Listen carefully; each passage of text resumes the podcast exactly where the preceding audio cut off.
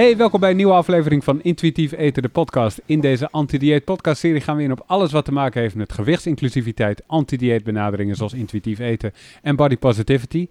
Uh, Bart Mol van het Centrum voor Intuïtief Eten, zoals altijd is er weer bij. Hoi Bart. Ja, Anna, het gezellig hoor. Fris en fruitig, weer een hele leuke nieuwe show. Yes, yes. En uh, we hebben ook Diana van Dijken weer te gast. Hoi Diana. Ja, goedemorgen allemaal. En als je door, uh, door je podcastfeed heen scrolt, dan zie je Diana wel vaker staan. Want we hebben al diverse leuke shows met je gemaakt. Ja, klopt. Uh, hoeveelste is dit eigenlijk? De derde of de vierde, denk ik. Ik weet het ja, niet eens precies. denk ik ook. We hebben Dat eetbuien ook. gehad. Ja. Ehm, Überhaupt verschillende redenen om te overeten. Ik weet het eigenlijk niet eens meer precies. We hebben, Ja. Ik neem ook altijd heel veel podcasts op, dus ik weet het eigenlijk gewoon niet. Maar eh, de oplettende luisteraar, die kent eh, Diana uiteraard ook van de, ja, de verschillende masterclasses die we hebben ontwikkeld, zoals intuïtief eten, eh, de fundamentals en natuurlijk eh, intuïtief eten emoties. Ja. Ja, dus klopt eh, dat zijn er een aantal. We zijn natuurlijk nog veel meer in ontwikkeling. Dus dat komt, Ja, later, zeker. komt later dit eh, jaar. Maar we moeten het een beetje gefaseerd aanbieden. Hè? Niet als een Ja. één grote tsunami als nieuwe content eh, over de mensen uit te... niet alles tegelijk. Nee, precies. Een beetje gefaseerd. Want we merken zelf ook wel dat nog ja, bepaalde facetten echt wel nog nieuw is, zeg maar. Dat het wel een beetje moet, moet landen. En we hebben ook ja, één Ja. keer in de zoveel maanden hebben we ook gewoon live Q&A. En daarin merk je het eigenlijk ook wel terug. Dat mensen ja, gewoon nog wel een bepaalde basis echt nou, vaak bij eh, de basis staan. Dus, eh, Klopt. Maar zodoende dan eh, als luisteraar, dan eh, nou, is eh Diana natuurlijk een, een vriend van de show. Jazeker. En een vaste teammember, duidelijk. Ja. Ehm, ik wil even een luisteraarsmail voorlezen, want eh, die, is wel, die is wel heel goed, denk ik. Ja. Ehm, nu hoor ik jullie zeggen dat jullie altijd ideeën kunnen gebruiken. En voor zover ik weet is er nog geen speciale aflevering over intuïtief eten tijdens zwangerschap. En dat is helemaal waar. Ik heb namelijk veel vriendinnen die normaal, in mijn ogen, een gezonde verhouding met voedsel en hun lichaam hebben. Maar tijdens hun zwangerschap hebben ze hier ineens meer moeite mee, omdat ze in korte tijd veel aankomen, vinden dat ze goed moeten eten voor hun baby, zichzelf veel moeten wegen en last hebben van hormonen en meer hongergevoel. En ze Ja. zijn ook bang dat ze na hun zwangerschap de kilo's niet meer kwijtraken. Ehm, het- d- hier, hier zit al heel veel in. Eh, laat ik even beginnen met de meest eh, obvious vraag, Diana. Her- herken je dit? Zie je dit vaker? Eh, Ja, bij, we eh, zien dat. ehm, we zien het zelfs heel vaak. En ehm, precies daarom heb ik, eh, nou, ik denk inmiddels alweer anderhalf jaar geleden of zo, ook een, eh, een special uitgebracht samen met mijn collegaatje van, eh, van toen. ehm, over eh, eigenlijk een gezonde relatie met eten behouden of gaan ontwikkelen op het moment dat je zwanger bent. Omdat ehm, een zwangerschap natuurlijk een hele bepalende periode is eh, in het leven van een vrouw. En Even los van het feit dat het voor de partner die ernaast eh, staat natuurlijk ook een hele bepalende periode is, gebeurt er in het lichaam van de vrouw natuurlijk onwijs veel. En wat we eigenlijk zien is dat als vrouwen voorheen een gezonde relatie met eten hadden en ehm, eigenlijk heel goed naar dat hongergevoel konden luisteren en eigenlijk gewoon lekker in hun vel zaten, dat ehm, de periode waarin je dan zwanger bent en inderdaad die hormonen dus een rol gaan spelen, en je meer honger hebt en je soms ook slechter slaapt en dus moe bent en van daaruit ook meer honger kunt hebben, dat er sowieso al echt iets verandert in je honger- en verzadigingssysteem. Nou, Ja. dat kan best heel ehm, ingewikkeld zijn als je voorheen daar eigenlijk heel goed op kon vertrouwen. En nu dus elke keer denkt, hoe kan ik nou alweer honger hebben? Dat slaat toch ook nergens op? Ehm, dus we zien dat dat echt wel een hele belangrijke rol speelt. Maar dat het natuurlijk ook zo is dat op het moment dat jij misschien sowieso al een beetje een moeizame relatie had met eten en met je lijf, dat zo'n veranderend lichaam waar je nul controle op hebt, ook ontzettend ehm, confronterend kan zijn. Hè? Een lichaam wat Ja. gaat groeien en wat groter wordt en waarin je aan de ene kant vindt dat je blij moet zijn eh, of daadwerkelijk blij bent, want er groeit een kindje in je lijf en daar ben je eh, misschien wel heel trots op en heel blij mee. En aan de andere kant is het heel confronterend om te zien dat je lichaam compleet verandert en dat je daar eigenlijk helemaal niks over te zeggen hebt. Dus het is echt wel een periode waarin we zien dat de relatie met eten ontzettend onder druk kan komen te staan. Ook wanneer vrouwen voorheen eigenlijk een hele gezonde relatie met eten hadden. Ja, ik wil voor de volledigheid trouwens de mail nog heel eventjes afmaken, want er stond Ja, nog een interessant punt in. Ook ben ik natuurlijk benieuwd hoe wij hier als niet-zwangeren aan mee kunnen helpen. Zou het juist niet helpen als we steeds benoemen hoe dik hun buik is en meer erkennen dat het lastig voor ze moet zijn dat ze veel in gewicht aankomen. Dus ehm, eh, dat heeft dan twee elementen. Dus wat Ja. zou je als zwangere eh, kunnen doen eh, Ja. en wat zou je als een niet-zwangere juist het beste kunnen doen?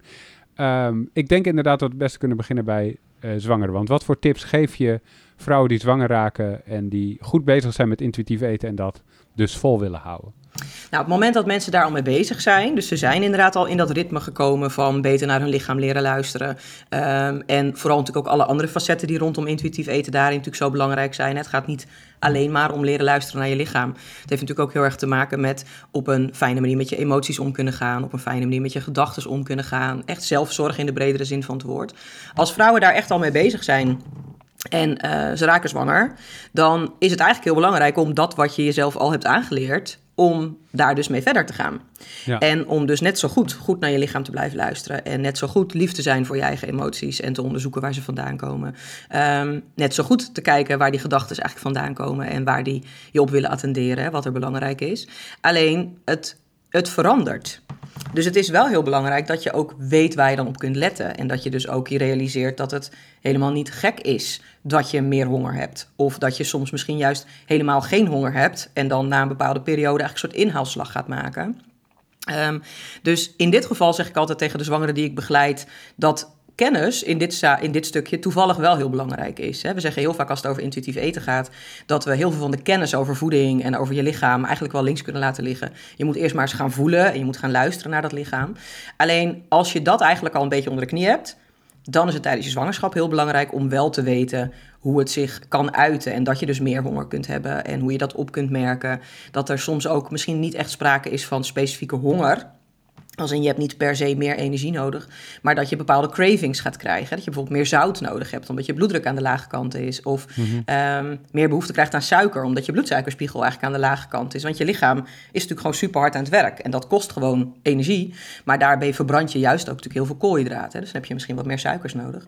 Um, dus het kan heel erg fijn zijn als je dan wel net wat meer kennis hebt over wat je lichaam eigenlijk aan het doen is tijdens zo'n zwangerschap. En waarom je dus misschien meer honger hebt, of misschien juist bij tijd en wijle ook minder honger hebt en sneller vol zit. Als die baby eenmaal begint te groeien, neemt hij natuurlijk gewoon ruimte in beslag. Ja. Ehm, ja, dan zit je gewoon sneller vol. Maar dat betekent dus ook dat je vaker op een dag zult moeten gaan eten. Want anders is de kans dat je gaat lopen snaaien gewoon onwijs groot. Want je hebt wel gewoon ook voedingsstoffen nodig. Hè? Dus een stukje kennis over wat, er, wat je lichaam eigenlijk doet. En wat je dan misschien ook kan doen om daar goed op te anticiperen. Dat kan in ieder geval puur fysiek gezien al heel belangrijk zijn. Ja, nu is het natuurlijk wel zo dat zwangerschap is, um, brengt diverse regels met zich mee. Althans, voedingsadviezen zoals geen alcohol, geen rood vlees. Ehm, en intuïtief eten draait juist om al die regels ja. uit het raam te gooien. Dus hoe, hoe, hoe zie je die verhouding? Nou ja, daarin maak ik eigenlijk altijd de link tussen uh, voedselallergieën en uh, intuïtief eten en een zwangerschap en intuïtief eten. Um, ik heb bijvoorbeeld allerlei allergieën. Um, Ik mag alles eten waar ik allergisch voor ben. Maar ik word er natuurlijk echt niet happy van als ik het doe. Uh, dan zit ik onder de uitslag, of ik krijg een hele kriebelende keel, of ik krijg pijn in mijn buik. Um, dus ik mag het allemaal wel eten, maar ik maak de keuzes waarvan ik weet dat mijn lichaam daar ook goed op reageert. En eigenlijk is dat tijdens een zwangerschap hetzelfde. Je, uh, je mag tussen aanhalingstekens tijdens je zwangerschap alles eten. Maar dat is heel erg tussen aanhalingstekens. Um, want de voedseladviezen zijn ook nog eens compleet verschillend per land. Dus wij proberen dan in Nederland natuurlijk de richtlijnen aan te houden die we in Nederland hebben bedacht voor zwangeren. En bedacht klinkt even heel flauw, maar hè, waarvan, wij hebben heus wel goed over nagedacht. Um, maar wij hebben andere adviezen dan bijvoorbeeld in Italië. Mhm. Um, dus wat ik inderdaad bij zwangeren eigenlijk altijd uitvraag is: goh, wat zijn nou dingen waarvan jij nu denkt die ga ik dan echt heel erg missen als ik het niet mag eten, omdat ik zwanger ben. Um, nou, dan krijg je heel vaak toch wel antwoorden als uh, de carpaccio als voorgerecht of het wijntje eh, bij het eten, hebben wij zo spreken. Nou, dat zijn ook de dingen. Daarvan weten we gewoon daadwerkelijk dat het niet heel erg bevorderlijk is als je dat doet tijdens je zwangerschap. Dus dan zie je eigenlijk ook dat, hoewel vrouwen dan aangeven dat ze dat wel gaan missen, dat ze dat ook niet erg vinden, want ze willen niet de gezondheid van hun kind uh, riskeren, om even zo te zeggen. Dus dan doen ze dat over het algemeen ook niet. Dus eigenlijk leg je daarin diezelfde link, want in theorie zou je best wat glas wijn mogen nemen, maar wil je het risico lopen dat dat eventueel een bepaald effect zou kunnen hebben op de gezondheid van je kind? Nou, de meeste moeders of uh, moeders to be geven dan natuurlijk toch aan nee, dus dan doe je het ook niet. Dus dan ga je toch op een andere manier weer naar dat eten kijken. En eigenlijk zijn er maar een paar dingen waarvan we inderdaad echt weten dat het geen goed idee is. Nou, dat is dus inderdaad alcohol. Um, dat is inderdaad rood vlees, omdat je dan gewoon kans hebt dat je bepaalde bacteriën binnenkrijgt. Um, en voor heel veel andere dingen geldt eigenlijk vooral niet te veel. Maar er zijn maar heel weinig vrouwen die elke dag een hele levenworst opeten, bij wijze van spreken. Dus het feit dat dat dan nu tijdens je zwangerschap niet mag, boeit voor heel veel mensen überhaupt niet. Dus Mhm. het is ook het stukje, sommige dingen weten we van dat het echt geen goed idee is. Nou, als je dat zelf ook belangrijk vindt, dan doe je dat dus ook niet. Net zoals je dat dus ook niet doet wanneer je vegetarisch bent en je eet eh, intuïtief. Hè, dan ga je ook niet eh, ineens wel vlees eten, hè, bij wijze van spreken. Dus het zijn eigenlijk dezelfde... ehm, het is eigenlijk een beetje hetzelfde principe inderdaad als wanneer je als vegetariër of als vegan door het leven gaat en wel intuïtief eet. En wanneer je voedselallergieën hebt en wel intuïtief eet. Zo kan je dat tijdens je zwangerschap eigenlijk gewoon precies hetzelfde doen. En hoe zit het met, eh, want dat was een van de elementen die, die in deze luisteraarsvraag ook zat. Mhm. Ehm, veel vrouwen wegen zich graag tijdens de zwangerschap, maar in aflevering 1 heb ik van Marijke al gehoord. Ja. Gooi die weegschaal, keeper die in de grijze bak. Ja. Hoe, hoe, hoe zie je dat? Nou ja, bij voorkeur doe je dat tijdens je zwangerschap ook niet, want het is compleet nutteloze informatie. Oké. Ehm, veel eh, verloskundigen doen het overigens ook niet meer. Hè? Dus het hangt ook een beetje af van bij welke verloskundige je loopt, eh, of je daar überhaupt op de weegschaal gaat. Ehm, ik moet zeggen dat mijn zwangerschappen inmiddels eh, heel wat jaren geleden zijn, want de oudste is 16 en de jongste is 9. Maar mijn verloskundige zette mij 16 jaar geleden al niet op de weegschaal. Mhm. Omdat ze zei, het is eigenlijk gewoon nutteloze informatie, want als je aankomt, kom je aan. En er valt toch niks aan te veranderen dat je aankomt, want je bent gewoon zwanger. Ehm, en wat heeft het dan voor zin dat we weten hoeveel je aankomt? Dus het verschilt per verloskundige. Er zijn heel veel verloskundigen die wegen niet. Er zijn ook verloskundigen die wegen wel. Ehm, en eigenlijk zien we dat op het moment dat je tijdens die zwangerschap op de weegschaal gaat staan, het zelden of nooit een positief effect heeft. Want je ziet dat je lichaam verandert, dat voel je zelf ook wel. Je borsten Ja. worden groter, je buik wordt groter. Ehm, afhankelijk van hoe je aankomt, kom je gewoon over je gehele lichaam aan of niet. Hè? Dat is ook maar weer heel erg verschillend. Dat is allemaal weer afhankelijk van hoe jouw genenpakket in elkaar zit.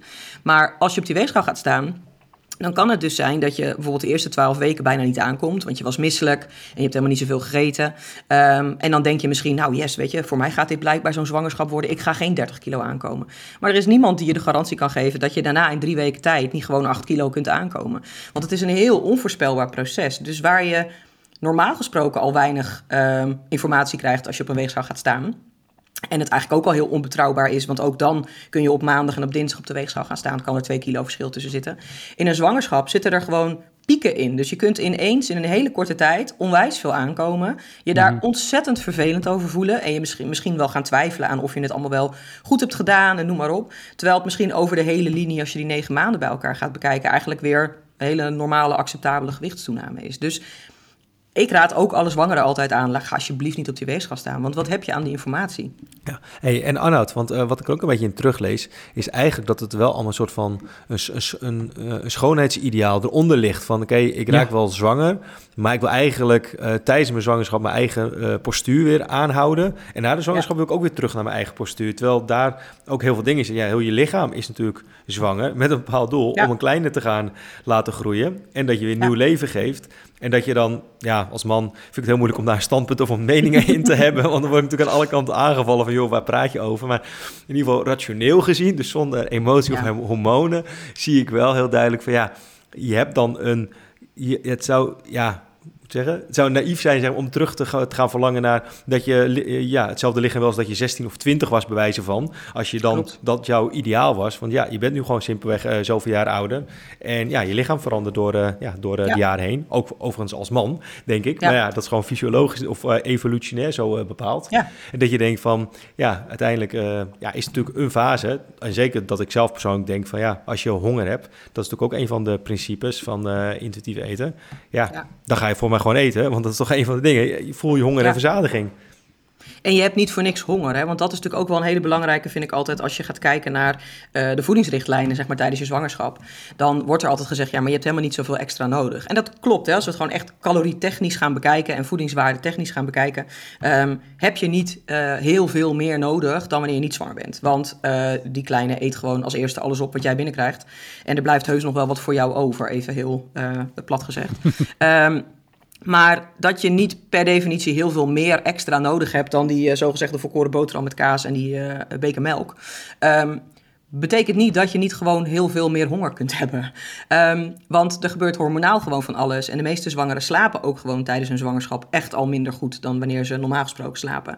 Ehm, dat lichaam is gewoon knijterhard aan het werk. En dat betekent niet dat het constant extreem veel meer energie verbruikt en dat je daarom zoveel meer honger hebt. Maar het is al, alles bij elkaar. Het is dat veranderende lichaam, het zijn die hormonen, het is het slechter slapen, het is het steeds minder makkelijk kunnen bewegen, logger worden in je eigen lichaam. Het zijn allemaal dingen die mee, um, mede bepalen of je zin hebt in eten, ja of nee. En wat daarin denk ik dan ook nog wel een hele belangrijke is, want we gingen nu uit van het idee als vrouwen nou al een gezonde relatie met eten hebben, hoe kunnen ze dat dan handhaven tijdens die zwangerschap? Nou, dan ga je mhm. eigenlijk verder met de principes die je jezelf al hebt aangeleerd. Of die je aangeleerd hebt gekregen door een coach of door een psycholoog of door een diëtist. Um, en dan blijf je dat hongergevoel eren. Dan blijf je goed naar die emoties kijken. Dan blijf je onderzoeken waar bepaalde cravings vandaan komen. Maar wat we denk ik niet moeten vergeten is dat heel veel vrouwen met een niet gezonde relatie met eten beginnen aan een zwangerschap. Um, en dan kan het alle kanten op gaan. Dan kan het inderdaad dat stukje in zich hebben, wat ook in de. Uh, in de, de, de, luisteraarsvraag zat, um, hè, dat zwangeren het dan heel goed willen gaan doen. Hè, want ze willen het beste voor hun kindje. Dus ze willen ultra gezond gaan eten, wat dat dan ook precies mag inhouden. Um, en dan wordt het heel obsessief. En dan zie je inderdaad dat dat dus vaak ook de zwangeren zijn. Die komen eigenlijk relatief weinig aan. Um, maar dat is natuurlijk niet per se de bedoeling. De bedoeling is wel dat je aankomt, want er moeten reserves opgebouwd worden voor jou, voor de baby.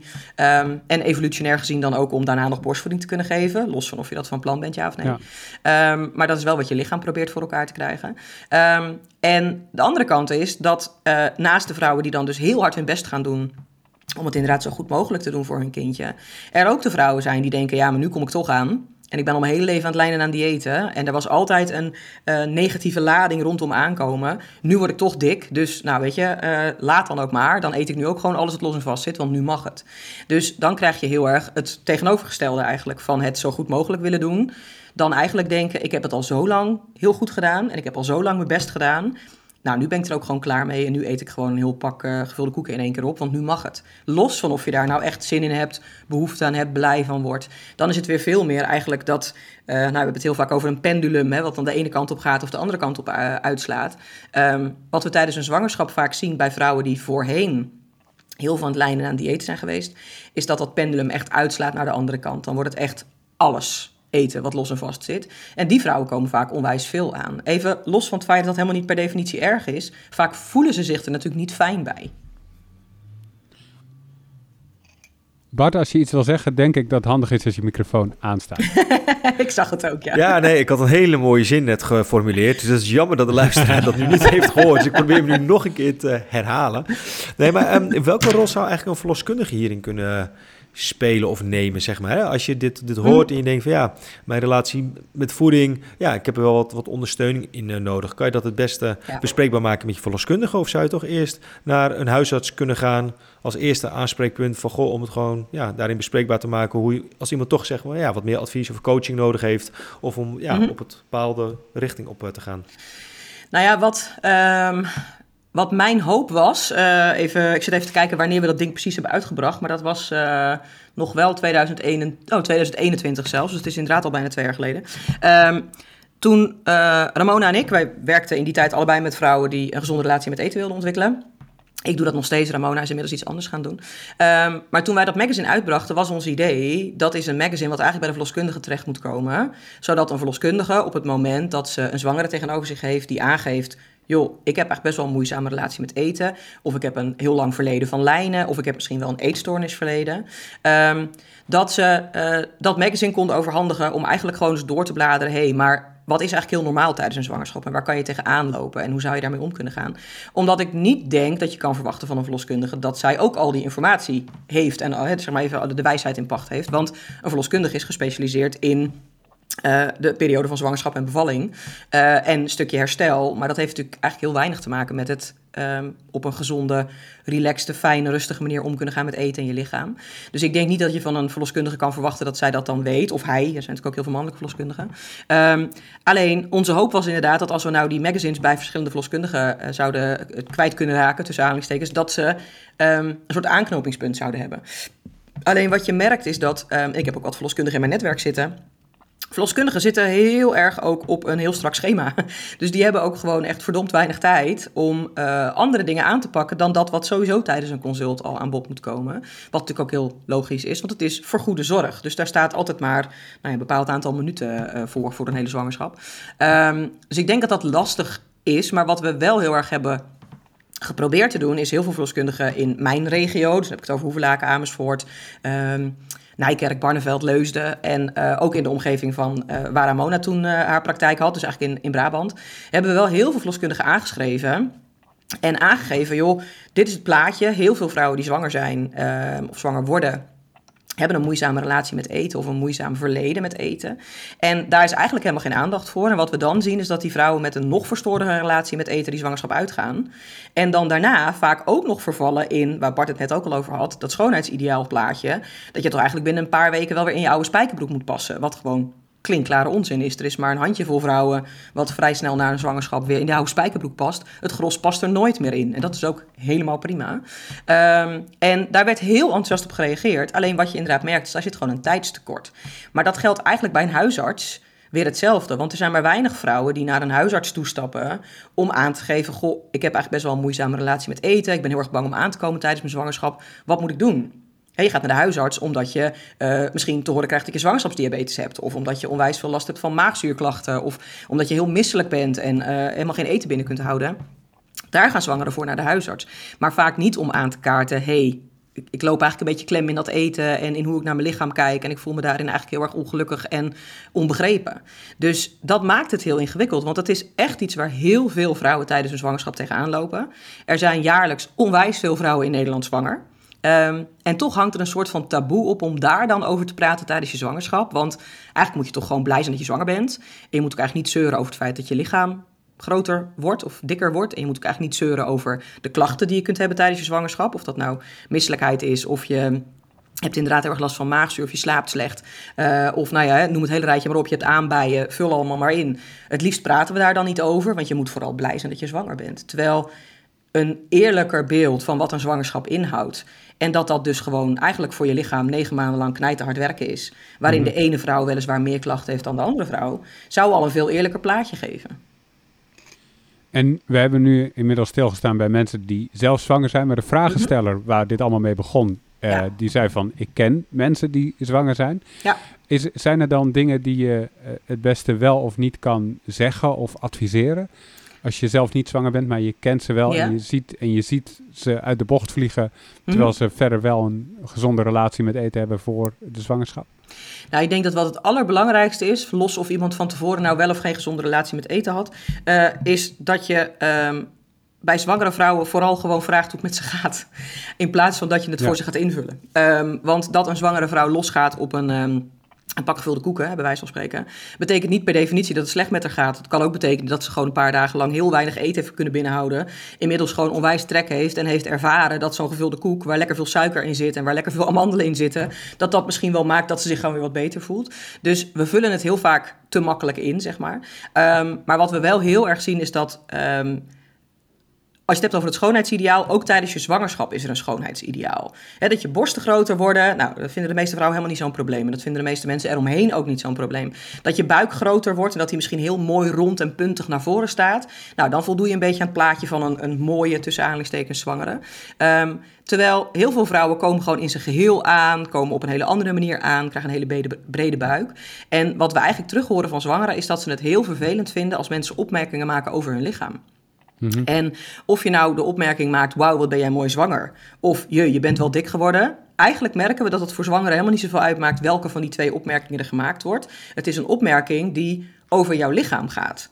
Terwijl niemand iets te zeggen heeft over jouw lichaam en er al helemaal niet aan te zitten heeft. Dus als we terug horen van zwangeren wat ze het allerergste vinden, is dat wildvreemden, tussen aanhalingstekens, kunnen ook kennissen, vage bekenden zijn, aan je buik gaan zitten. Ik ga ook niet aan iemands anders buik zitten, of iemand nou zwanger is of niet. Dat is natuurlijk ergens heel gek. Terwijl op het moment dat je zwanger bent, dan ben je, zeggen we wel eens gekscherend, dan ben je een soort algemeen goed. Dan mag iedereen iets van je vinden, mag iedereen de commentaar opleveren, dan mag iedereen aan je zitten. Terwijl dat is iets wat zwangere vrouwen ontzettend vervelend vinden. En ik zeg nu even zwangere vrouwen in het algemeen. Tuurlijk zijn er ook vrouwen die daar misschien anders over denken. Maar de vrouwen die ik hier terug zie in mijn praktijk, of die ik via de verloskundige praktijk heb begeleid, maar ook vrouwen die na hun zwangerschap uh, een traject in zijn gegaan. Um, die hebben we allemaal meegenomen hè, in ons onderzoek tussen aanhalingstekens om dan zo'n magazine uit te brengen. En dan merk je wel dat opmerkingen over je lichaam, of ze nou positief of niet zo positief zijn, vooral aangeven, het gaat dus om dat lichaam. Mhm. Terwijl het gaat helemaal niet om dat lichaam. Het is, je, bent dat, je bent zoveel meer dan dat lijf, zeg maar. Dus dat vinden heel veel vrouwen gewoon vooral heel vervelend. Dus wat je dan het beste kan doen is vragen hoe het gaat en verder niks zeggen over hoe het lichaam verandert. Nee, vraag gewoon aan iemand, goh, hoe gaat het eigenlijk met je? En hoe zit je in je lijf? Voel je je lekker? Gaat het, weet je, gaat het goed met je? En um, bagatelliseer dan ook niet het antwoord. Want wat we ook heel vaak doen is het wel vragen. En als iemand dan zegt, ja, ik slaap slecht, ja, maar dat hoort erbij. Ja, nee, ik slaap slecht, wat vervelend voor je. Weet je, het is heel erg dat... Um, we maken het zo snel weer kleiner, want een zwangerschap is geen ziekte, tussen aanhalingstekens. En je kiest er toch ook zelf voor. En nou, vul allemaal maar in. Maar dat betekent niet dat het altijd leuk hoeft te zijn.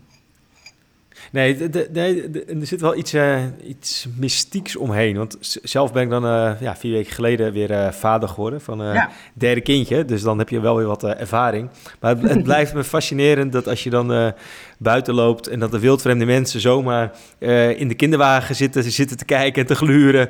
En dat je denkt, wat, ben je aan het doen? Dat doe je toch... Of zelfs de voetjes aanraken, ja, dat je denkt, blijf van mijn kind af. Of, ja. of in ieder geval dat je, dat je, dat je de baby in je draagzak hebt. Uh, dat ze ook allemaal gelijk uh, of ja, heel dichtbij komen. Dat je denkt, hey, relaxed. Of denk ik, ja, als ik daar gewoon met mijn andere twee kinderen loop, dan is het niet. Weet je wel, dan loop je gewoon nee. langs je, dan maken ze geen opmerkingen. Dan zeggen ze, oh, wat is dat een leuke kleuter? Of wat is hij goed aan het steppen? Nee, dan doen ze dat ook niet. Nee. Dus er zit ook een soort van ja, toch een ongeschreven culturele mystiek in of zo, dat dan wel mensen het nodig vinden om dingen tegen te zeggen, inderdaad, om, op het lichaam of op het gedrag of nou.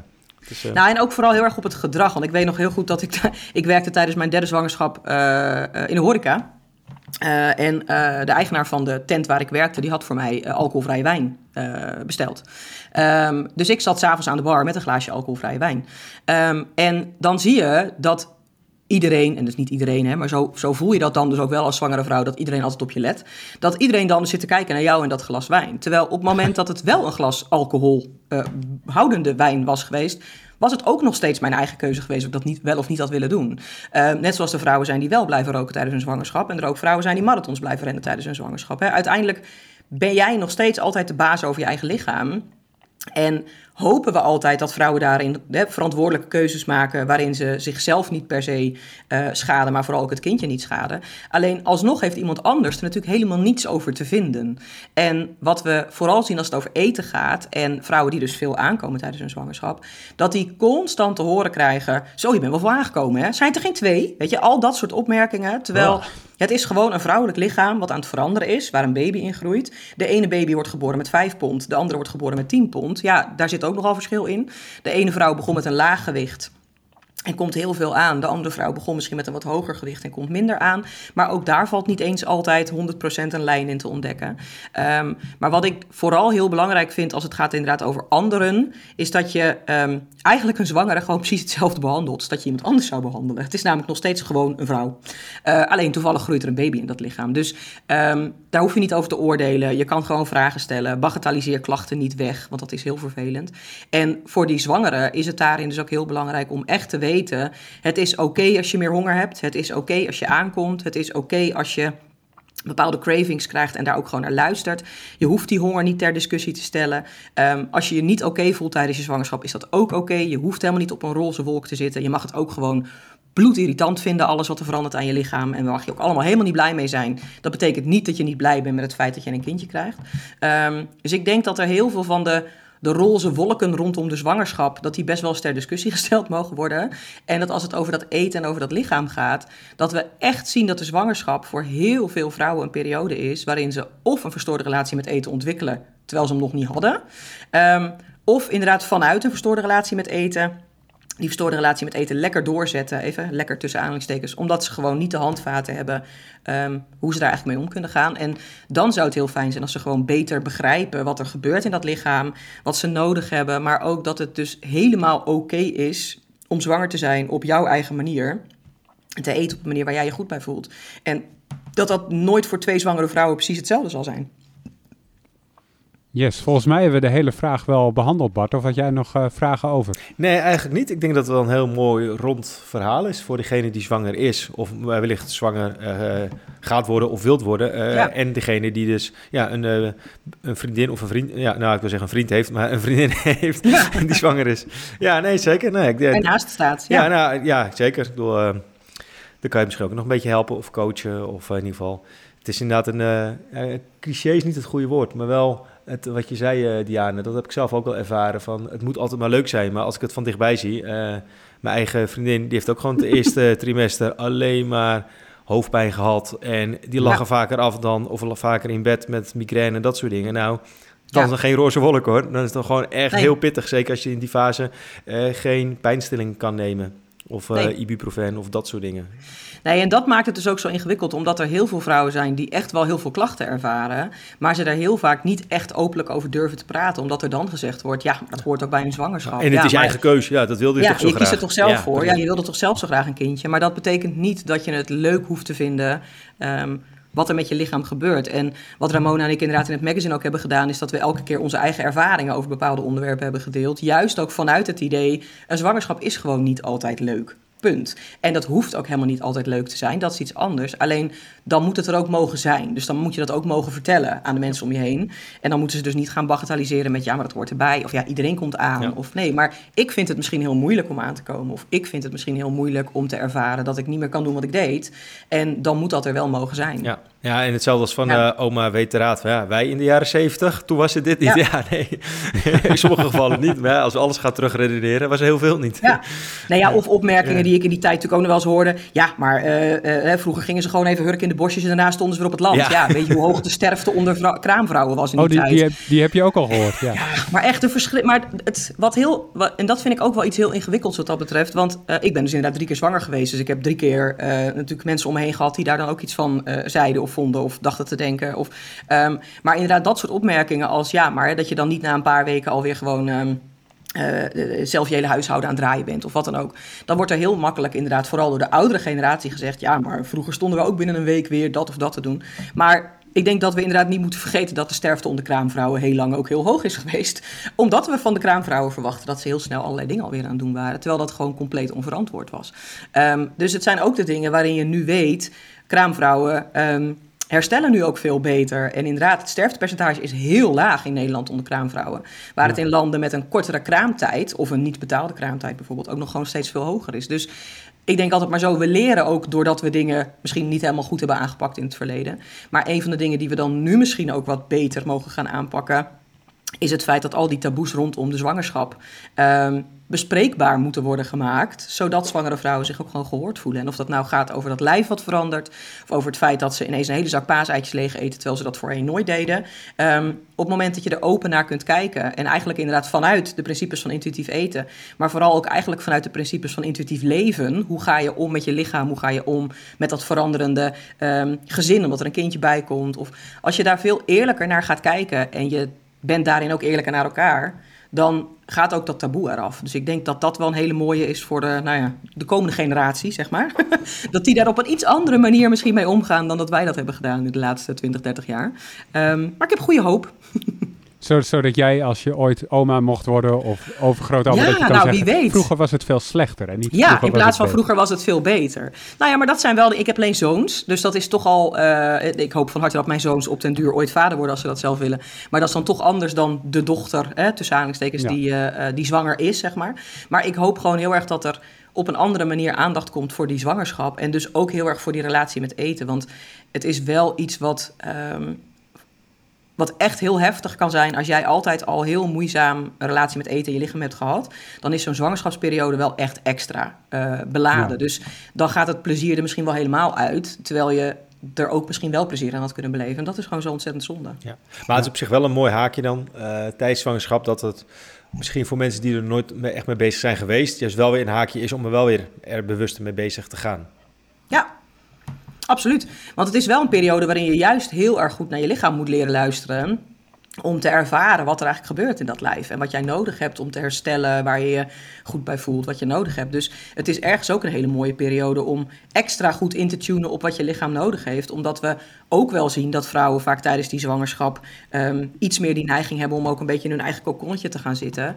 Um, omdat je gewoon merkt dat je een, een, leven aan het produceren bent. En dat je daar misschien ook best wel wat tijd voor mag nemen. In plaats van dat je alleen maar doorgaat in uh, al je normale bezigheden. Um, dus het is is wel een periode waarin we ook zien dat vrouwen vaak wat beter in contact komen met hun lichaam. Maar het dus ook extra confronterend kan zijn als dat lichaam dan dus dingen gaat doen die je niet begrijpt Ja. en waar je dus geen controle op hebt. Ja, Ja. logisch. Hey Bart, heb je tot slot van deze aflevering nog dingen uit het Centrum voor Intuïtief Eten die je even onder de aandacht wil brengen? Lopende projecten of andere dingen die eh, eraan zitten te komen? Nee, eigenlijk nee. Nee, gewoon... eh, nee. nee, het is eigenlijk gewoon een hele eh, mooie show eh, geworden, vind ik. Dus eh, daar wil ik het eigenlijk gewoon even bij laten. Absoluut. Yes, dan wil ik nog even zeggen, vind je deze podcast nou leuk? Vergeet het niet door te sturen naar mensen die hier wellicht iets aan kunnen hebben in jouw omgeving. Eh, dat helpt ons ook weer om meer luisteraars te krijgen. En hoe meer luisteraars, hoe meer mooie shows we uiteindelijk kunnen gaan maken. Absoluut. Ehm, ja, Ja, ik had toch nog wel één ding. Het, eh, dit was dus eigenlijk gewoon een show van een luistervraag. Dus het was meer van, eh, mocht je dit hebben Ja. gehoord en je, je hebt zelf ook heel veel vragen, schroom niet om gewoon een mail eh, te sturen. Ik zal de, het adres in de show notes zetten.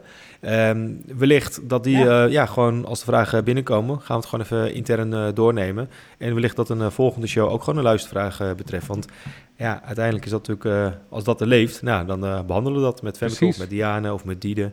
Net eh, Ja. bij wie het past. Helemaal goed. Goed plan.